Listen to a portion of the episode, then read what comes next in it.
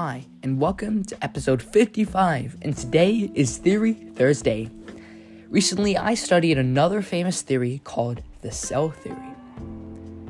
So, basically, the cell theory is a fundamental concept in biology that states three main principles all organisms are made up of cells, cells are the basic unit of life, and all cells arise from pre existing cells.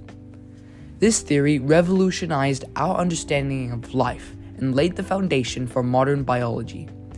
It was proposed by scientists Matthias Schouten, Schleiden, and Theodor Schwann in the 19th century, who observed that all plants and animals are composed of cells. Later, Rudolf Virchow added the third principle emphasizing that cells can only come from pre existing cells. The cell theory provided a unifying framework for understanding the structure, the function, the function, and processing and processes of living organisms. It explained how cells are responsible for the growth, development, and reproduction of all living things. This theory also opened up avenues for studying diseases at a cellular level, leading to advancements in medical research and treatments.